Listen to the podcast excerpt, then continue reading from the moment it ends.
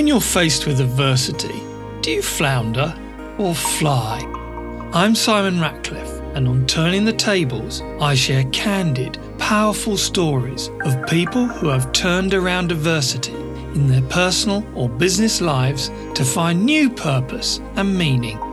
Welcome to episode 17 of Turning the Tables with my guest, Sharon Lloyd Barnes.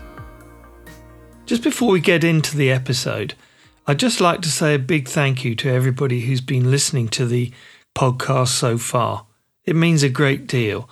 And if you're new to this podcast, welcome. It's great to have you on board. Have you ever had periods in your life when you felt that you're not the person you want to be? An imposter held back by an internal dialogue that was sabotaging your life. Often it takes a dramatic event a relationship breakup, the loss of a loved one, or a health issue to break the chain and for us to kind of reassess our lives. When that event is stage 3 cancer, it must shake you to the core. But that is what happened to Sharon. On the outside, Sharon is one of the calmest, collected, friendly, and together people you're ever likely to meet. It just didn't feel that way to her inside. A single mum of two boys, one of who has autism and special needs, Sharon had spent her life doing the right thing and putting on, as she says, a happy face. Yet it was this battle with cancer, which fortunately she won, that had a transforming effect on Sharon's life. She even describes it as a gift. For me, cancer was definitely a gift. I've, I kind of referred to it as that even when I had it, because it woke me up from a difficult situation that I was in, um, you know, relationship wise, and um, it just made me view everything differently. We started our conversation by talking about her childhood and how that had shaped Sharon's outlook on life. Okay, my guest today is Sharon Lloyd Barnes. You've run your own business. You've brought up two boys for the last how many years? Oh gosh, mm, 14 years. 14 years on your own. Yeah. Um, one of your boys has autism. You've had to deal with that. And then five years ago, you were diagnosed with stage three cancer. Yeah. Which you've happily recovered from. Yes. And um, you still have time to have gone back to work, plus working for a number of different charities. Now, the podcast is about overcoming adversity. Yeah. You've had more than your fair share. Yes. How have you developed the resilience to have kept going all through that? Um, it's one of those things you don't really know you've got it, I suppose, until other people comment, because it's just me just going through life but I think looking back, it just it goes back quite a long way to when I was growing up. I think for, for me there was a sort of milestone when my parents divorced, and I, um, through circumstances, my mum left, and I stayed. My brother and I stayed with my dad, and um, because it was the seventies, and other family members said, you know, it's your job to look after the boys now, meaning my dad and my brother. It was uh, it was a kind of role I took on at I think 11, 11, 12 um, and that's probably what started it. There wasn't really, it didn't feel like there was room to say, I'm not sure I could do that. It, it was, uh, I mean, I think to be, I think that family member would be horrified if they knew the impact, you know, it's had. But I, I, I have to say, I don't think it's a bad thing. I think it's, um, if it's given me strength and resilience, then then that's good. But I, I can see things that I've maybe missed out on.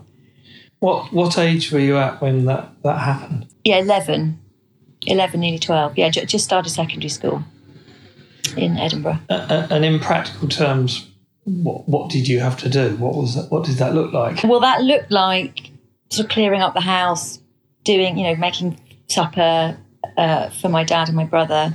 I think at some point, I do remember my dad getting a housekeeper at some point because he worked outside of Edinburgh. He worked down in the borders. And so um, was often back, you know, after we got back from school. So it was that kind of latch. I was definitely a latchkey kid yeah, I, I, again, because I just kind of walked into it, it didn't feel like a hardship. It was just kind of what we had to do. I do remember there was definitely a housekeeper for a couple of years during my teens because we both, you know, hated her.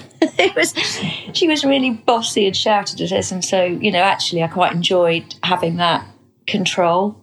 But yeah, and then my, my dad wasn't well, so t- towards sort of six, when I was about 15, 16, he had a breakdown and wasn't working. And I didn't realise till years and years later, when I had my own children, that he'd been through quite a lot of treatment and various therapies. And uh, so, yeah, I just remember that that being a really difficult time, sort of caring for him essentially, and sort of managing this, you know, my exams and school and friends, and it that just I don't know, not feeling like a childhood necessarily. Childhood for me, when I look back, sort of stopped at eleven or twelve, and then it was a, kind of moving into a different role.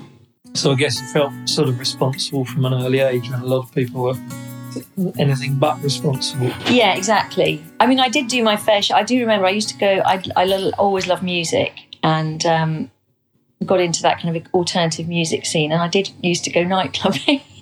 I'd go to this nightclub in Edinburgh, which had the best nights were Thursday and a Sunday. I don't know if it's still the case. And I remember, I think I'd dress up, put my makeup on on the bus on the way there. So I did. I did. Dad didn't have to see it. Um, but he'd go, "Where do you think you're going, young lady?"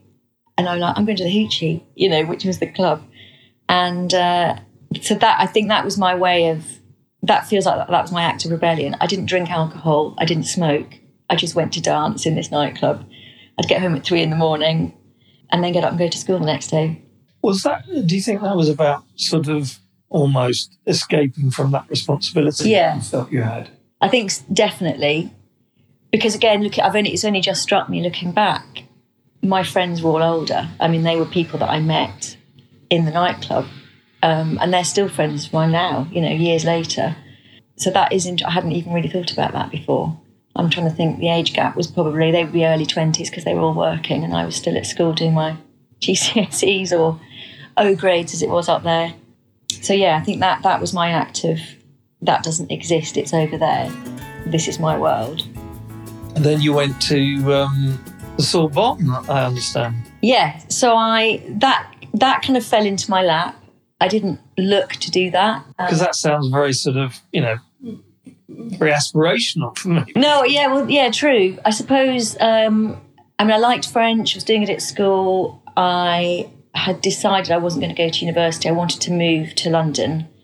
I wanted to work in either film or music. Didn't know how to get in there.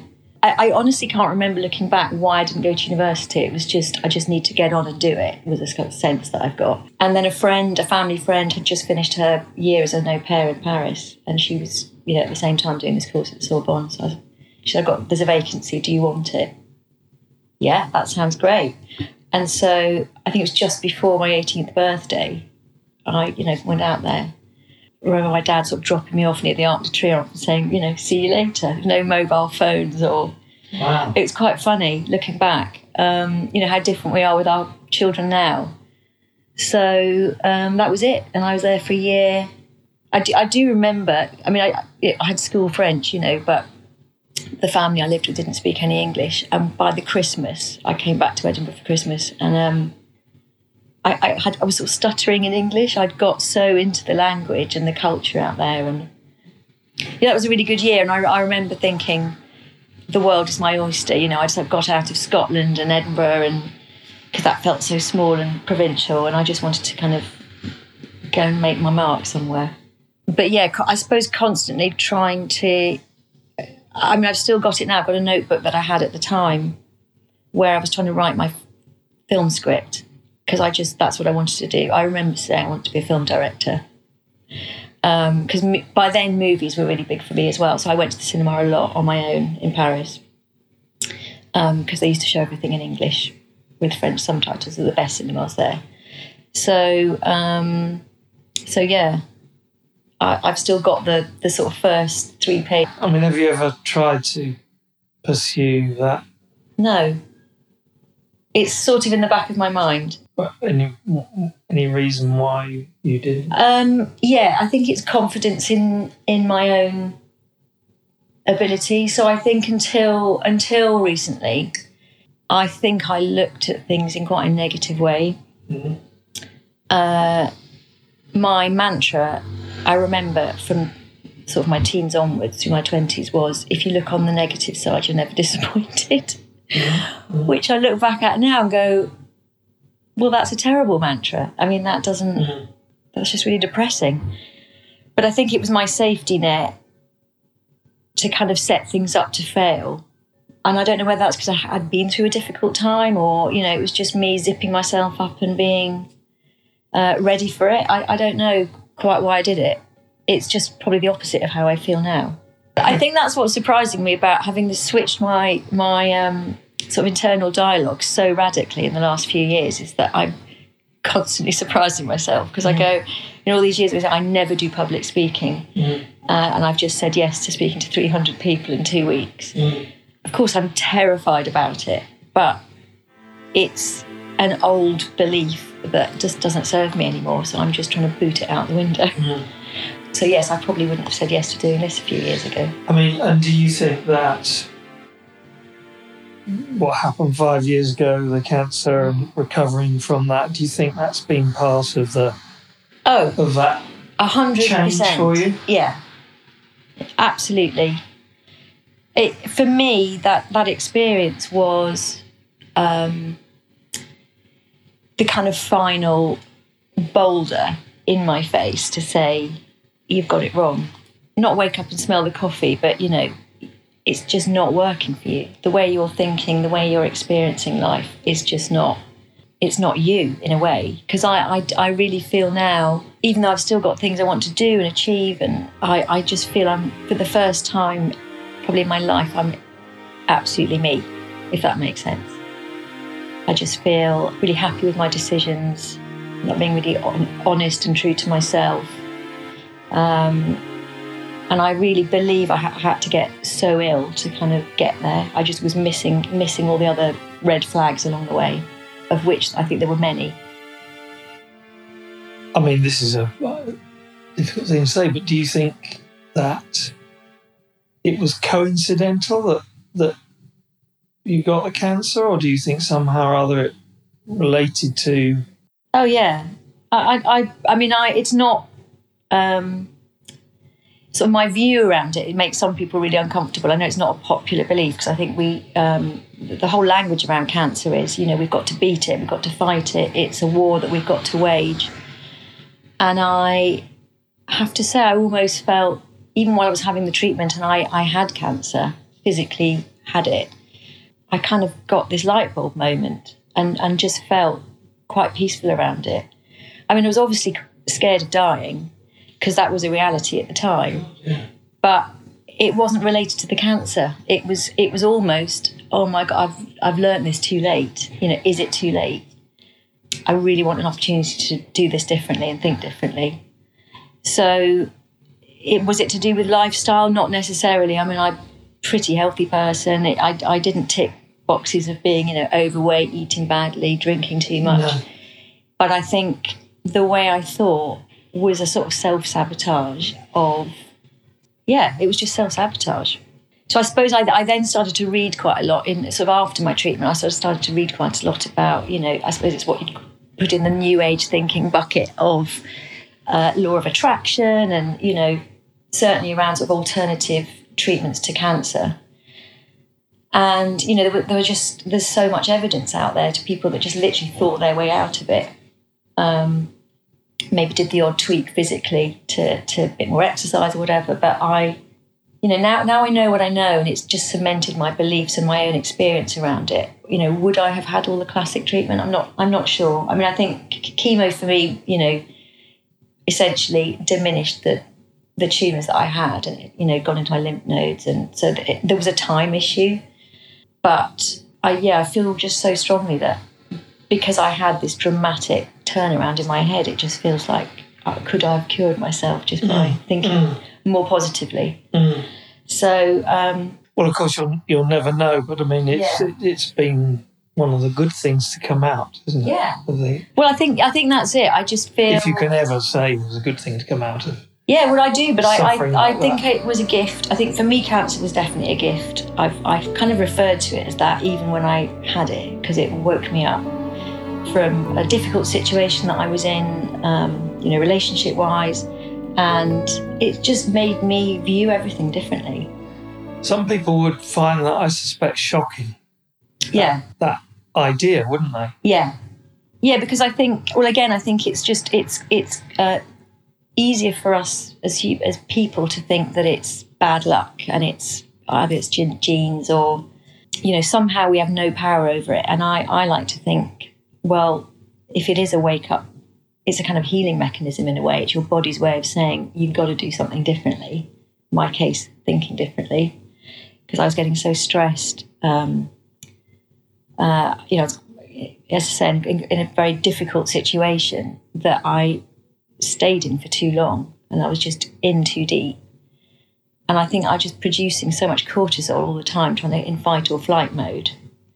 So there is a chemical explanation. well, I was going to say, I mean, you know, there, there are there's some you know, I just didn't think there. myself into it, no, but I, I was stress obviously is a, is a major uh, Yeah. factor, uh, or Exactly. contributing factor. It's not the factor, but it's certainly one of them. So- massively, con- yeah, contributing factor. And I think that uh, you know when you're in a sustained period of of time where you're you're in that fight or flight mode, um, just sort of battling on, as it were.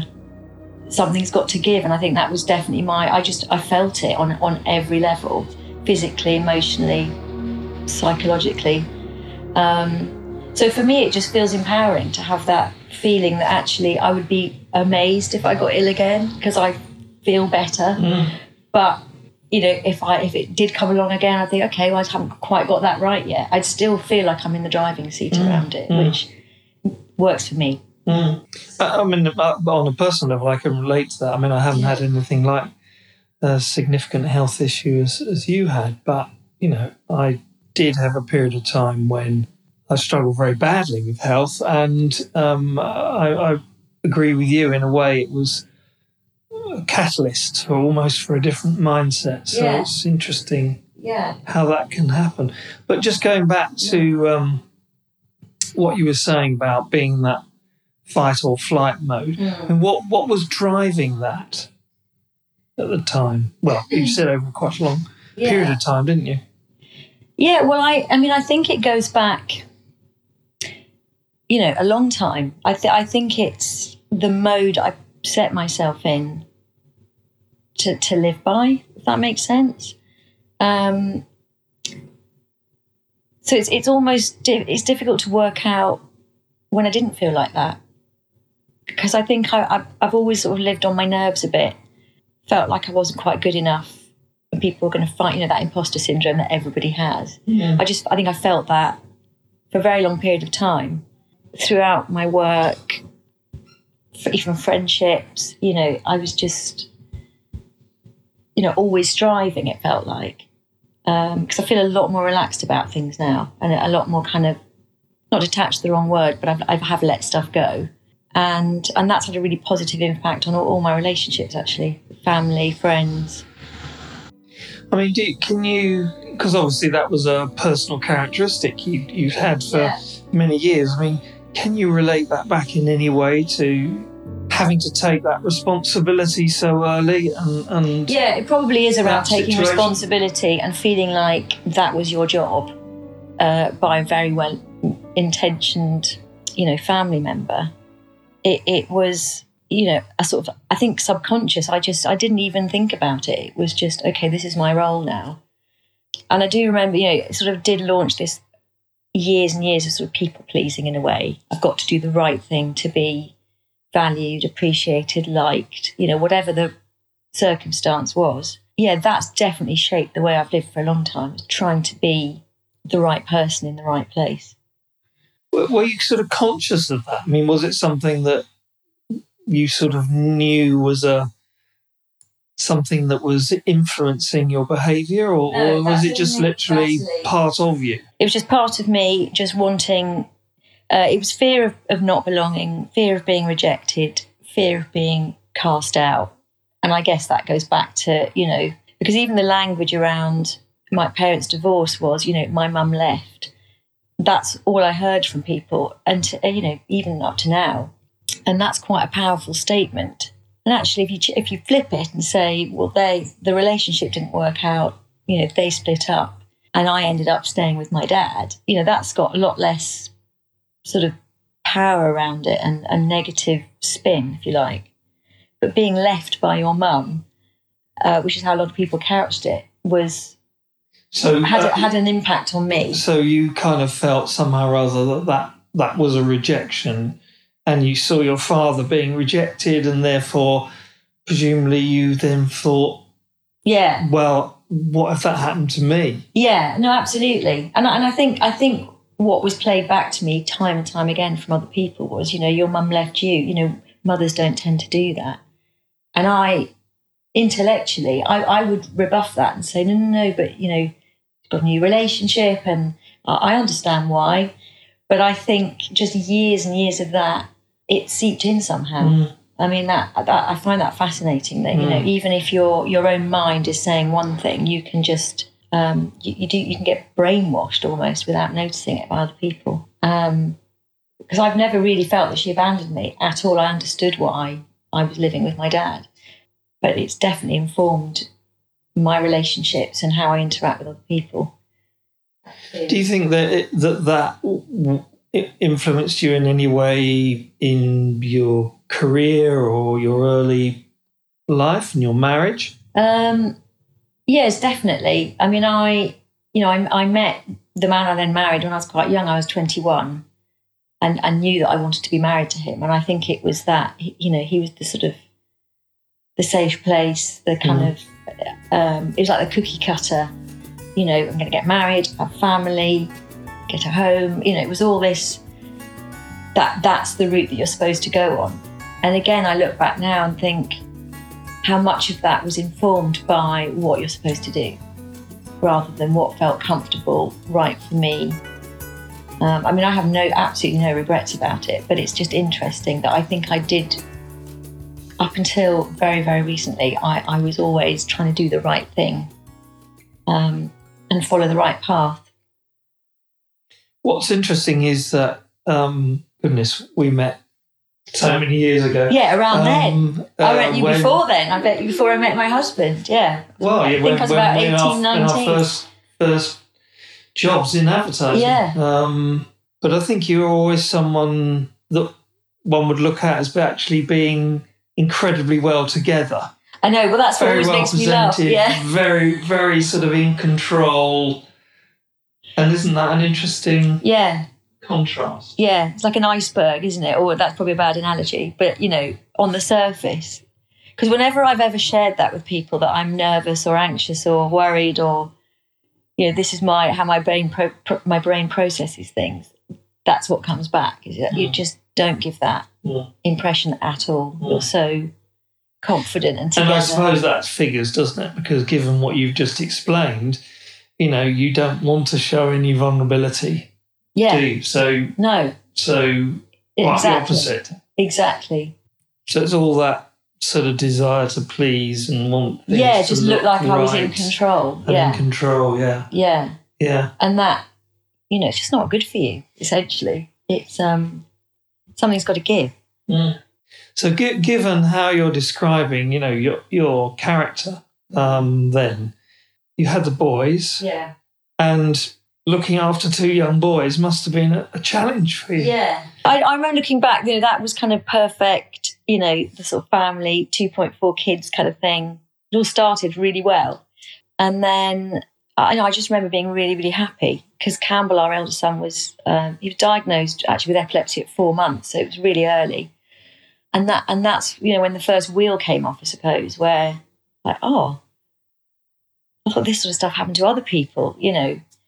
Um, and I genuinely had felt up until then because I had I've got a diary that I kept sort of pretty religiously from just before I got married to then, and I had regarded my life up until then as just really lucky, like everything had fallen into my lap, like the thing to Paris, and and it's really odd because again when I look back, I think well my parents had got divorced, which actually in the seventies was quite unusual. Yeah. I mean I didn't know any other friends who lived like that.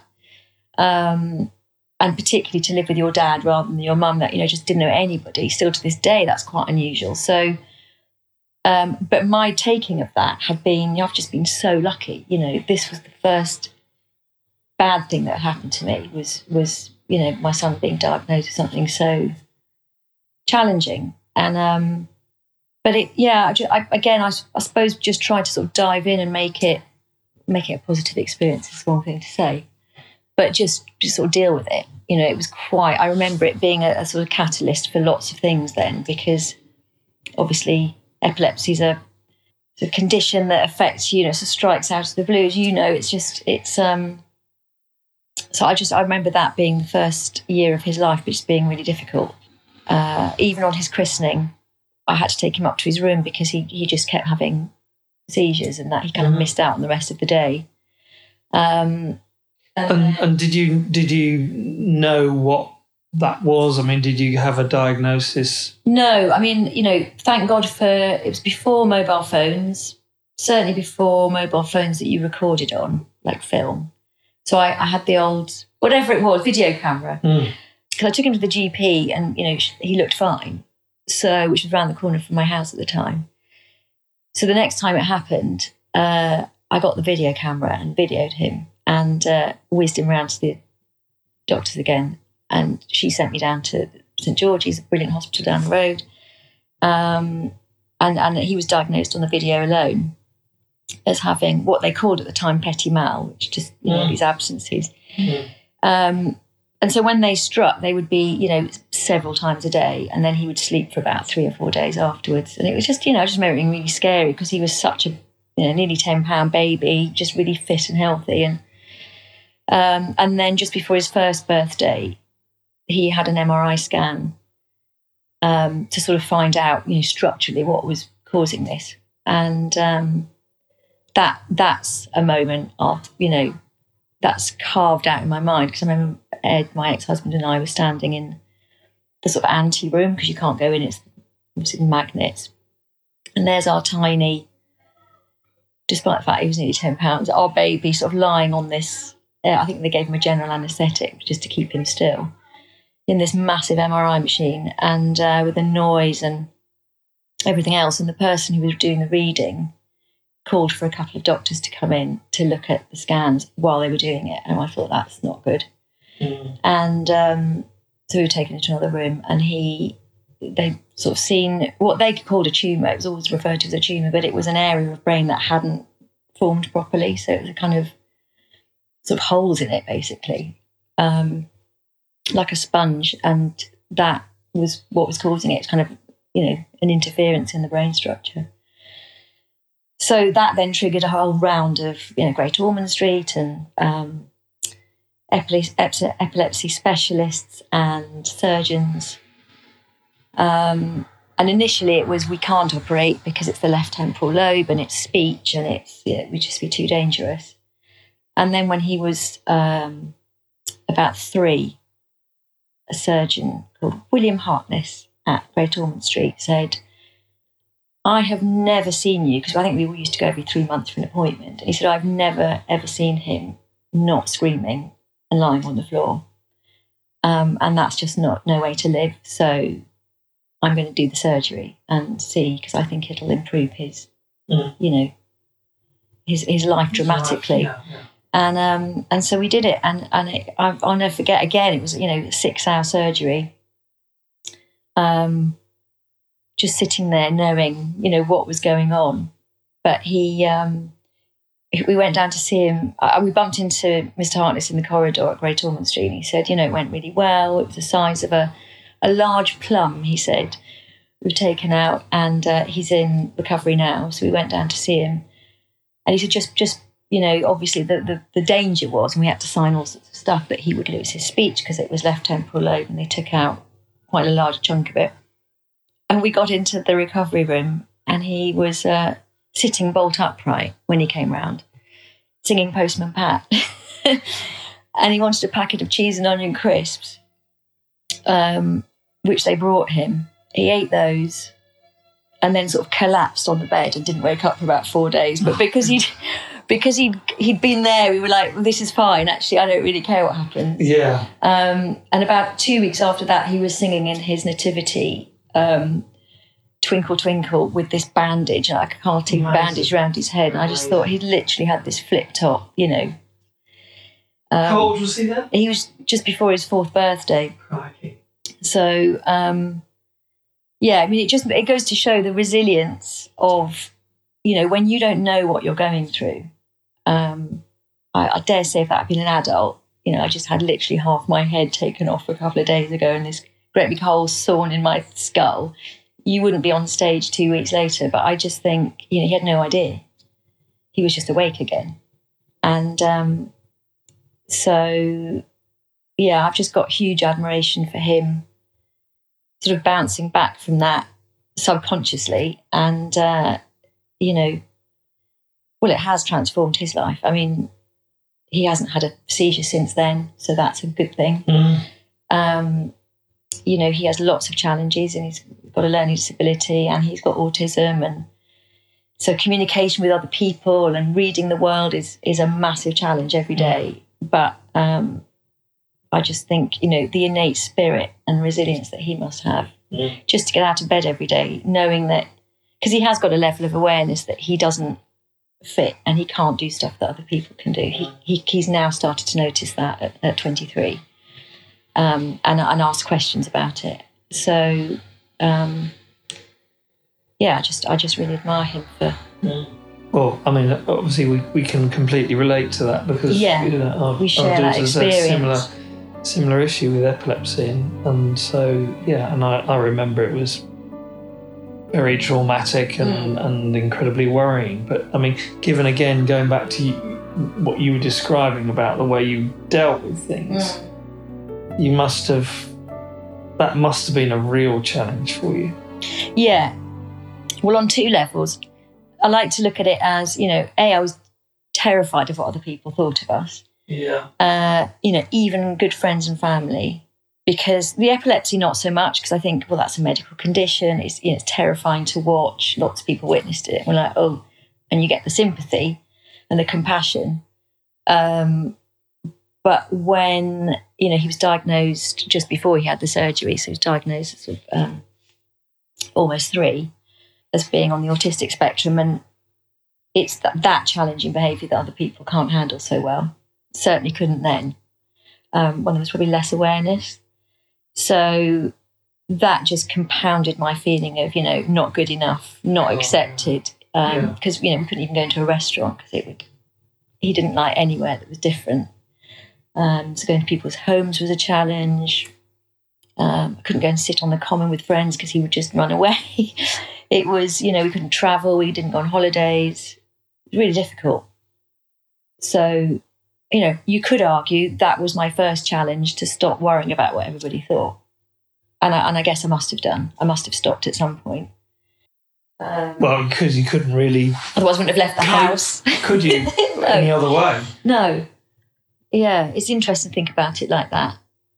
But it just very, very quickly becomes your life. You know, that's your family dynamic. And that's through, throughout Yeah. all of this, Yeah. you, you've exhibited an amazing drive to. I mean, did you take that that quality, if you like, that drive, that resilience into, you know, the the battle with cancer? Yeah, I think so. I don't. I didn't feel like I was being resilient. I think I, I felt like I was being very accepting, and I, you know, the the, the beauty, the plus and minuses to running my own business at the time because, uh, you know, there's no sick pay. So that was that was a hardship. But I did decide just to give up work. I had a couple of clients that I'd just sort of taken on, and, and both said, "Well, let's just pause activity and you just get well." And so I it became a sort of full time job to get well, and it it it wasn't sort of lying feeling sorry for myself. It was, well, I'm going to go to the theatre and I'm going to go. You know, I was very lucky. I lived very close by to where I was having chemo, and I met somebody who lives two streets away from me. So we became very close friends and went to cinema. You know, in the morning we'd go to the Silver Surfers Club at Clapham Picture House where they serve tea and biscuits to the pensioners, and then we'd turn up in our little cancer hats and uh, and have tea. It was just I, I just remember really looking after myself, and it felt it's a bit like you know when you go on holiday for two weeks, which I haven't done for years actually, but you go away you you suddenly start to kind of depressurize and and really relax, and that's when you appreciate how hard you're working the rest of the time or how you know crazy the, the pace is. And i think that's what i, I realized in that year i suppose of treatment because it was sort of eight months of chemo and radiotherapy that yeah not doing all the stuff i was doing showed me how much i have been doing. Yeah. does that make sense? Uh, so- I mean, in a- in a way, the sort of it, it, it gave you a, good reason to let yourself off, really, didn't it? All yeah that, it did all that pressure of needing Yeah. to keep up appearances and Yeah. and that. No, absolutely. And in the in the in the hardest, cruelest lesson ever, going to the you know to your point about appearances. You know, I, I mean, I lost all my hair, eyebrows, eyelashes, nails, everything. So it was literally like here I am, without any of the other stuff. Mm.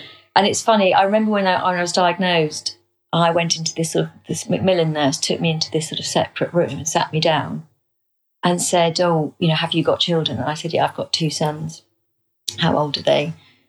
Um, I think it must have been 16 and 18 at the time, 15, 17. And uh, so she gave me these pamphlets saying how to tell your children you have cancer. And I, and I remember looking at her saying, Have I got cancer? And she said, Well, what's your understanding of what the consultant just said in the other room? I said, Well, they showed me the scans and said there's a cancerous mass, I think was the word they used. But I didn't read that as cancer. So it was either me trying to look on the bright side. And it just made me realize how naive and kind of, I, it just wasn't part of my life experience today. You know, I didn't know anyone that had cancer. I didn't have any family members that had been through it, so, or died of it that I knew of. So it, yeah, I had this real ignorance around, I just thought a cancerous lump meant it was a cancerous lump that could be removed that day and then we all move on. So that that was really strange. It was a kind of surreal. Oh, I've got cancer. So dur- during the, the therapy, you were you were still working, and I guess you still A had the tiny bit.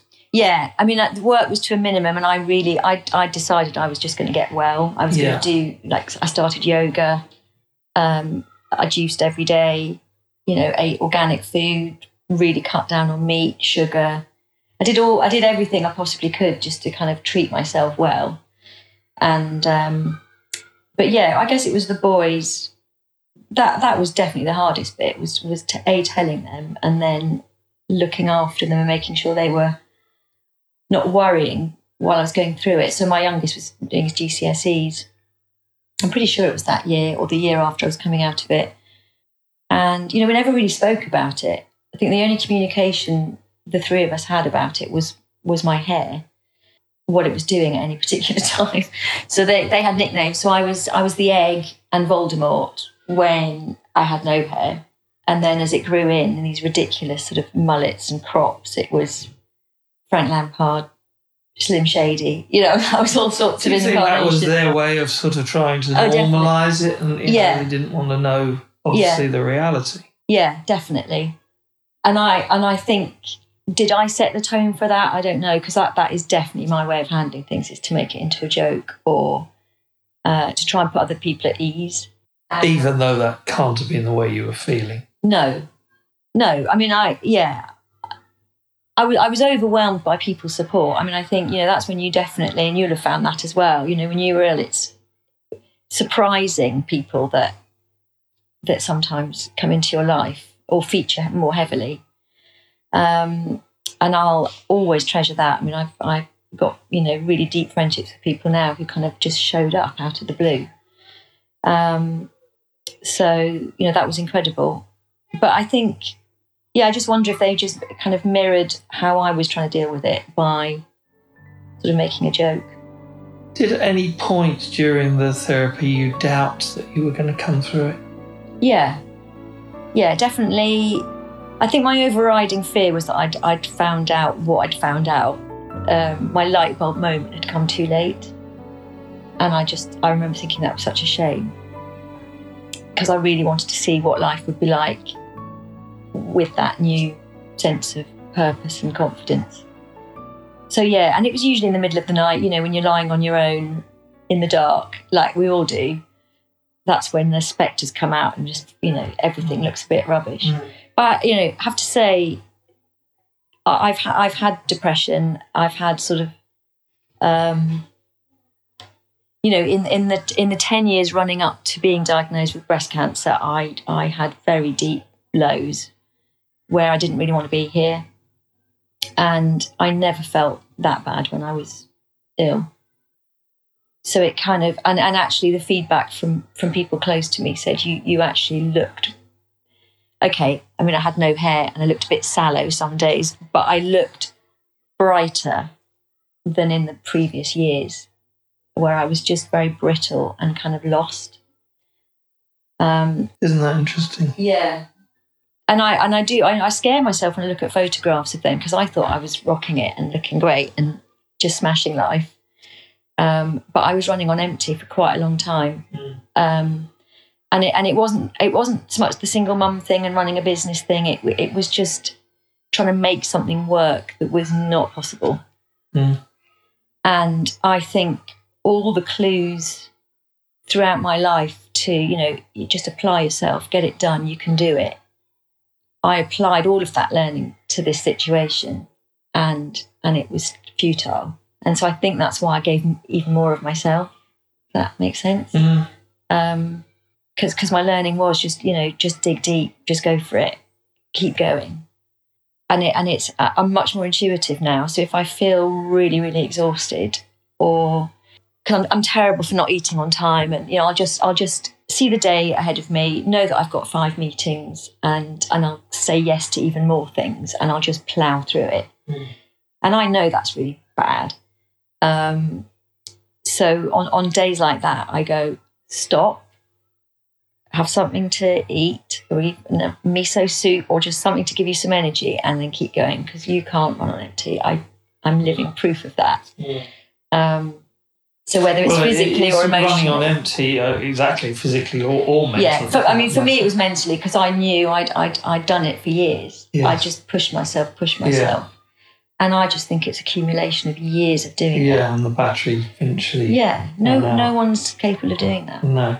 No. So And I think that's a realization that, that that a lot of people ultimately only have when they get sick in some way, and uh, and that's a, a terrible shame, really, isn't it? yeah, we all have to wait until till then, you know that drive is so so significant that yeah, you know it just blinds you to all yeah. you know life reality. Yeah. and uh, But I think it's that power of thought over, because you know actually what is reality. You know, there's your perception of reality, and there's how you respond to your perception. And uh, that's that's the bit that I. I mean, it's hard work and it's rewiring and rerouting all the time. But that's the bit I've been yeah, doing. how, how you see the the world, and, and you can Yeah, see it many different ways. yeah, exactly. And as you've, you've you've said, you know, your view in the beginning was a very negative one, yeah, and you've But I thought almost that come served full me better. circle now. yeah, Um, so you're now healthy. You're looking great. You've obviously it's been a big change for you Yeah. emotionally. Um, what's your reflections looking back on on it um. Well, to where no- you are now? yeah no no regrets no kind of i wish i could have done that differently I've, i think i've been through all of that and i used to that was so exhausting just you know over analyzing everything and trying to work out how i could micromanage the outcome of everything oh my god no I just i don't even bother now i've saved myself so much time i feel like now i've got the toolkit so even if i am having a day where it, i'm kind of being drawn back into slightly old way of thinking. I can hear it now and I can sense it and, I, and actually physically feel it. And uh, so I'll have a word with myself, um, focus on something different or, di- you know, different way of looking at it. And, uh, and, you know, the day looks a bit different after that. Mm, So I find it really exciting. It's, it's just, it's, it's almost like having a, it sounds so trite to say it's a second chance. I don't feel that. It's it's just a different way of It's sort of experiencing a life life. in a way. Yeah, it is. Yes. Because my life is my life, and it's not going to ever be any different to this point. um, and that's great. I actually really wouldn't change anything, but it's it's exciting now. And there was a while where I thought, oh, I wish I had could apply this thinking, you know. So things that in, in the past, yeah. Yeah, and just buy back some more time. But I think, well, actually, it happens when it happens because it that's the evolution of it all. And and the reality is maybe sometimes it never happens for people, and you are stuck in beliefs and values and Yeah, the, the that, that destructive. Really, yeah, Yes. and I and I really find that in the uh, you know some of the charity work that I do is with a it- it's a suicide respite, and I, I see that every time I go there. You know, that's a reminder on a weekly basis that you know perception of real experiences. Um, so I'm, I'm not decrying that at all, and sometimes incredibly challenging experiences is is where the power is. It's it's how you perceive them and and frame them in your mind. Yes. Um, and I and I think you know there's evidence obviously all over the world of people overcoming incredible adversity and challenge and trauma and and having amazing lives and a positive spin on it. So it's absolutely possible. So, what would you say you've learned from all this? I was going to say keep listening to yourself and and try and really feel the answers to things. Because I think I got sort of in a trench of thinking a certain way because I thought that's how I was supposed to behave and think. And and I think that's ultimately why I got ill because I, I you know I, I was I was literally swimming against the tide and and everything just feels easier and calmer well po- and possible you know so so a lot of things that i would have just shut down in my head because they well someone like me doesn't do that. Mm-hmm. It's like well why not? So i'm, I'm excited about what the next well let's say 30 years. Mm. And why or 40 yeah, Yeah. you know I'm, I mean i'm really excited to see what that what that looks like. Do you, do you feel in some way it's almost like a massive load has been lifted? Yeah. And that suddenly you haven't got to carry that yeah. baggage of exactly. of having to sort of present yeah this positive face when actually Exactly. you never felt that way. Yeah, exactly. Well, I think there's definitely a freedom in being you, in being authentic. And that means, you know, if you're having a crappy day, to say, I'm just not feeling it today. Yeah. I feel really rubbish. Yeah, and it's only a day. And it's only a day, knowing it'll pass, because that's what we've all experienced, right? Yes. It's like that will be tomorrow, I'll feel completely different. I mean, I had a terrible day yesterday. Yes. You know, the weather's a bit rubbish. I kind of a bit prone to if it's grey and miserable, then that's I kind of fit in with that. and I was I, I knew I was doing it. I was looking at really small, inconsequential things, and they were big. You know, yesterday. I thought, well, tomorrow's going to be different. Mm. So I'm just going to let it go, not beat myself up, because it, it sometimes does feel very hard to think positively about something that's you know. And I, I think it's good to recognise that you know some things you're not meant to feel good about. Trust your response to something.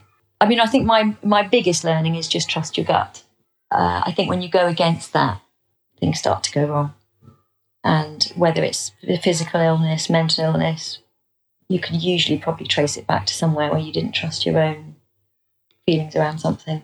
And and that's what's so beautiful. You know, we're all really different, and we're all motivated and um, you know perceive things differently, and that's that's really great and exciting. Yes. So, to anybody who's listening who's facing any kind of adversity in their life, what what would you you say to them based on your experience? Um, I think I would say trying to take a step back from it and like breathe and just have a moment with it and and see what comes out of that because I think often just creating some space around a situation you, you see it differently. Um, and that's hard because that's shutting out everybody else's opinions and media and so so yeah I, I- think I think that's possible. You know no matter how bad it is whether it's you've just lost somebody or been diagnosed with something you know really frightening I think it's about I wonder why that's happened that's where we grow is it's sort of um, challenging our Yeah and recognising that you own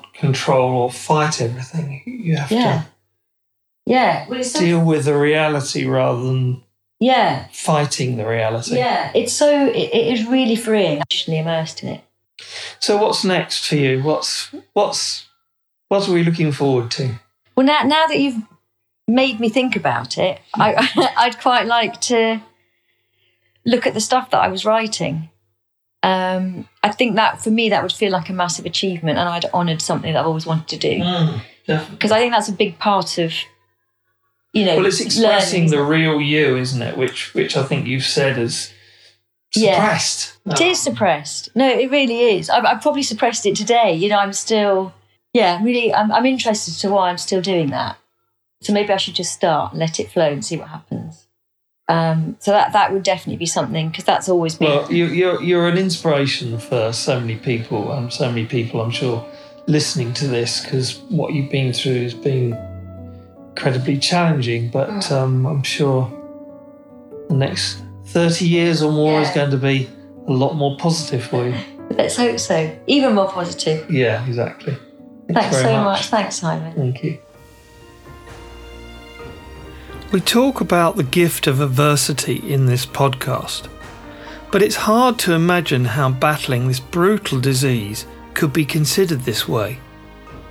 So it's a tribute to Sharon's resilience and determination that she was able to come through and define it as a positive part of her personal growth.